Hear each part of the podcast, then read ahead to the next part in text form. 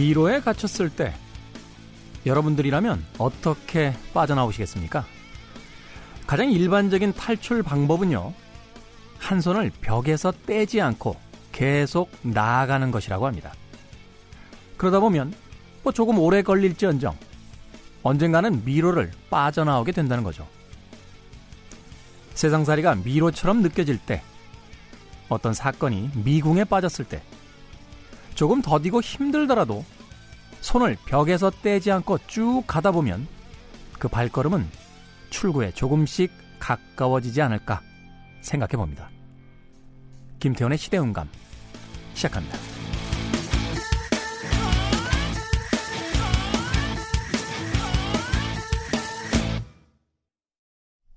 그래도 주말은 온다.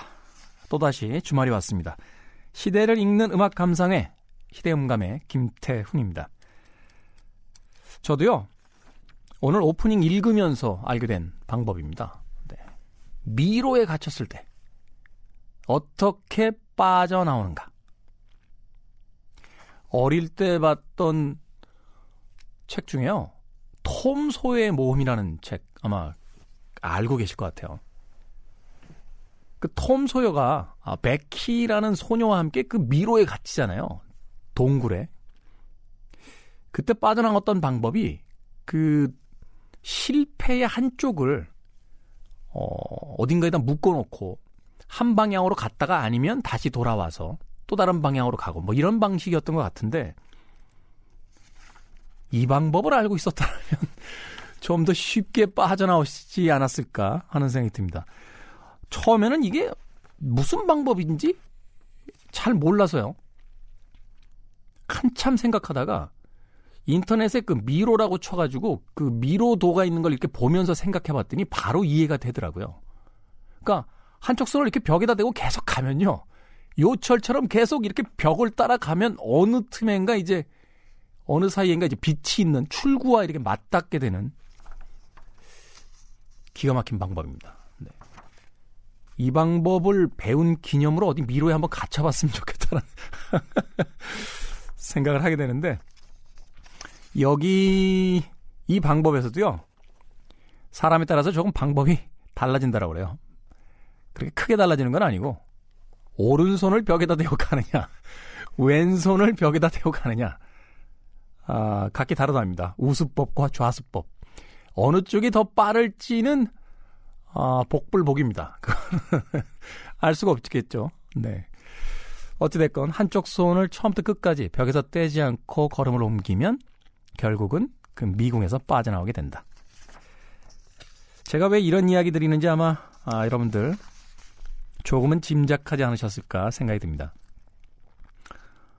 5월 20일자 YTN 뉴스에 따르면요. 음, 미궁 속에 빠진 장자연 사건이라는 뉴스를 보도를 했습니다. 진상 규명이 불가하다는 결론을 냈다. 다시 이 사건은 미궁으로 빠졌다.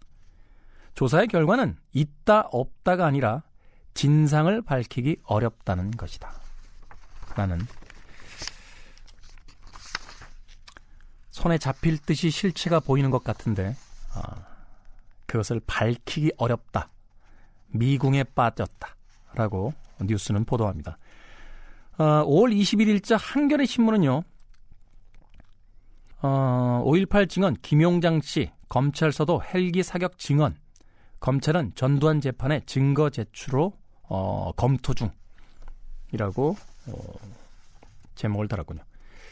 39년 전의 사건이 조금씩 조금씩 실체를 드러내고 있습니다. 비록 한 여배우의 사건이 어, 미궁에 빠지긴 했습니다만 이 사건을 기억이라는 왼손 혹은 오른손으로 그 벽에서 떼지 않고 계속 앞으로 나간다라면 언젠가는 그 미궁에 빠진 사건이 조금씩 진실 쪽으로 가까이 가지 않을까 하는 희망을 품어봅니다. 오늘은 알 수 없는 무엇이지만 39년이 지나서 조금씩 세상에 알려지기 시작하는 이 5.18의 진실처럼 우리가 살고 있는 시대에 미궁에 빠져버린 그 수많은 사건들이 알려질 날을 기대를 해보겠습니다. 적어도 우리가 한쪽 팔을 벽에다 대고 있다라면 음, 반드시 그런 날이 오지 않을까 하는 희망을 가져봅니다. 자, 세상 이야기들을 새로운 시선과 음악으로 풀어봅니다. 시대 음감. 토요일 1, 2부가 방송이 되고요. 일요일엔 3, 4부가 방송이 됩니다. 낮 2시 5분부터 어, 2시 55분까지 그리고 밤 10시 5분부터 어, 10시 55분까지 하루에 두 번 주말에 방송이 됩니다. 또 매주 주말에 이렇게 라디오로 들으실 수 있고요. 평일에는 다시 듣기와 팟캐스트로 어, 여러분들 만나실 수 있습니다. 특히나 이 팟캐스트는요. 거의 무삭제 디렉터스 컷이 방송이 됩니다. 어, 시간 때문에 또 약간의 수위 때문에 라디오를 통해서 듣지 못했던 이야기들 팟캐스트로 들으실 수 있습니다. 아이튠스, 팟빵, 파티, 네이버 오디오 클립, 구글 팟캐스트 등을 통해서 어, 들으실 수 있습니다. 팟캐스트로도 많이 어, 들어주시길 부탁을 드리겠습니다. 저희 순위가요. 지난주엔가요?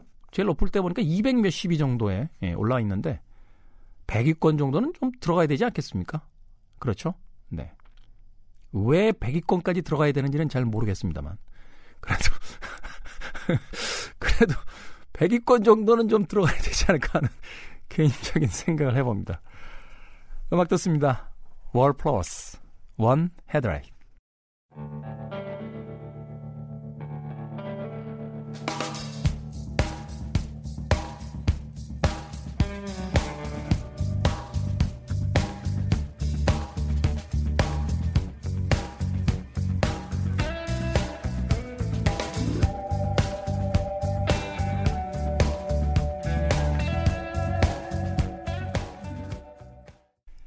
김태훈의 시대음감, 월플러스의 원 헤드라인 듣고 오셨습니다. 이번 코너는 하나의 뉴스를 바라보는 서로 다른 시선, 두 개의 시선 코너입니다. 아, 오늘의 이슈는요, 택시업계 대 타다, 이러다 공멸, 신구 산업 갈등이라는 주제를 가지고 어, 이야기를 좀 해보겠습니다.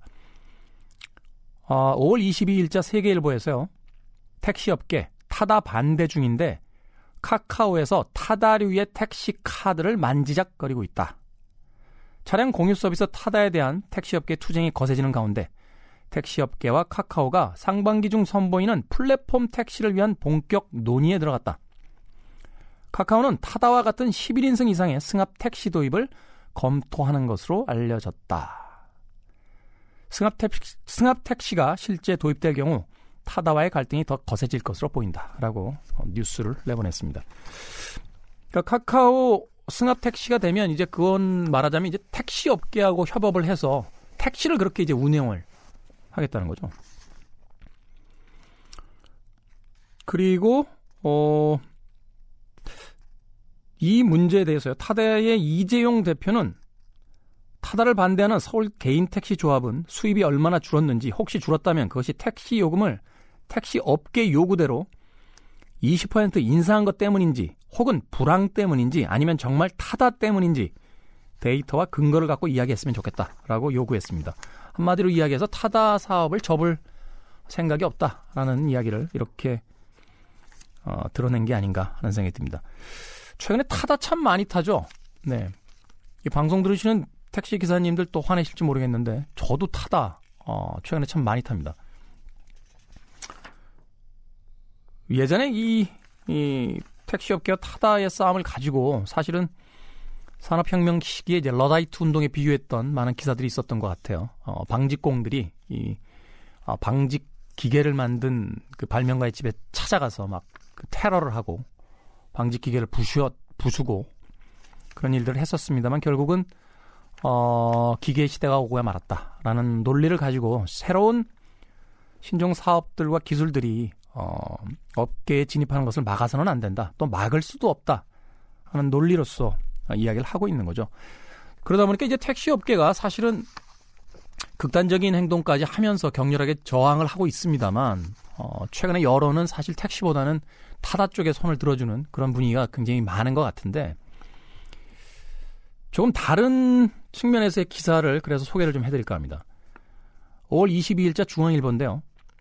택시 면허값이 9,500만 원에서 6,400만 원 정도로 떨어졌고 그래서 속칭 기본 요금을 뜻하는 3,800원 인생이 무너지고 있다.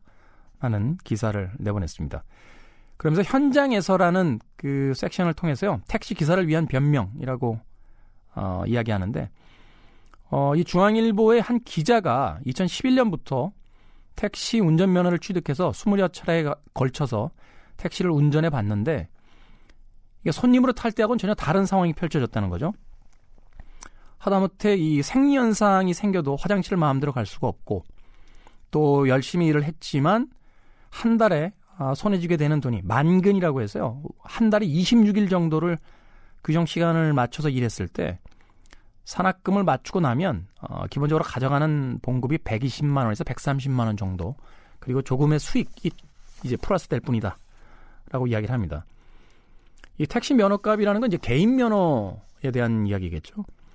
한때는 이게 이제 프리미엄이 붙어서 어 그래도 괜찮은 어떤 퇴직금의 형태로서 존재를 했었는데 최근에는 타다와 같은 신종 이제 운송 서비스가 나오면서 9,500만 원 정도 하던 이 일종의 권리금이라고 볼 수 있는 이 개인 면허 가격이 6,400만 원까지 떨어졌다는 겁니다. 사회가요.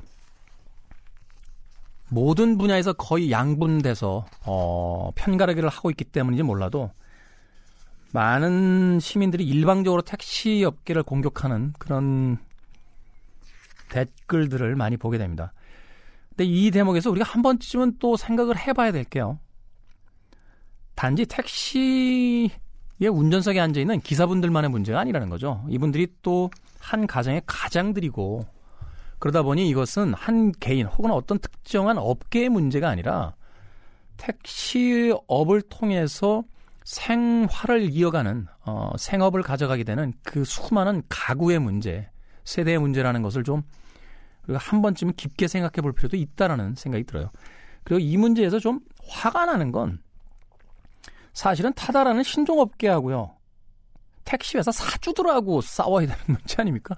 상생을 위해서 좀 합의를 보는 주체도 택시업계의 사주들이어야 하고요. 음, 몇몇 택시 기사님들이 재밌는 이야기를 하셨는데 어, 택시 업계의 사주분들 중에서 외제차 안 타시는 분들 별로 없대요. 그만큼 돈 많이 잘 버시는 분들이 꽤 많다는 거죠.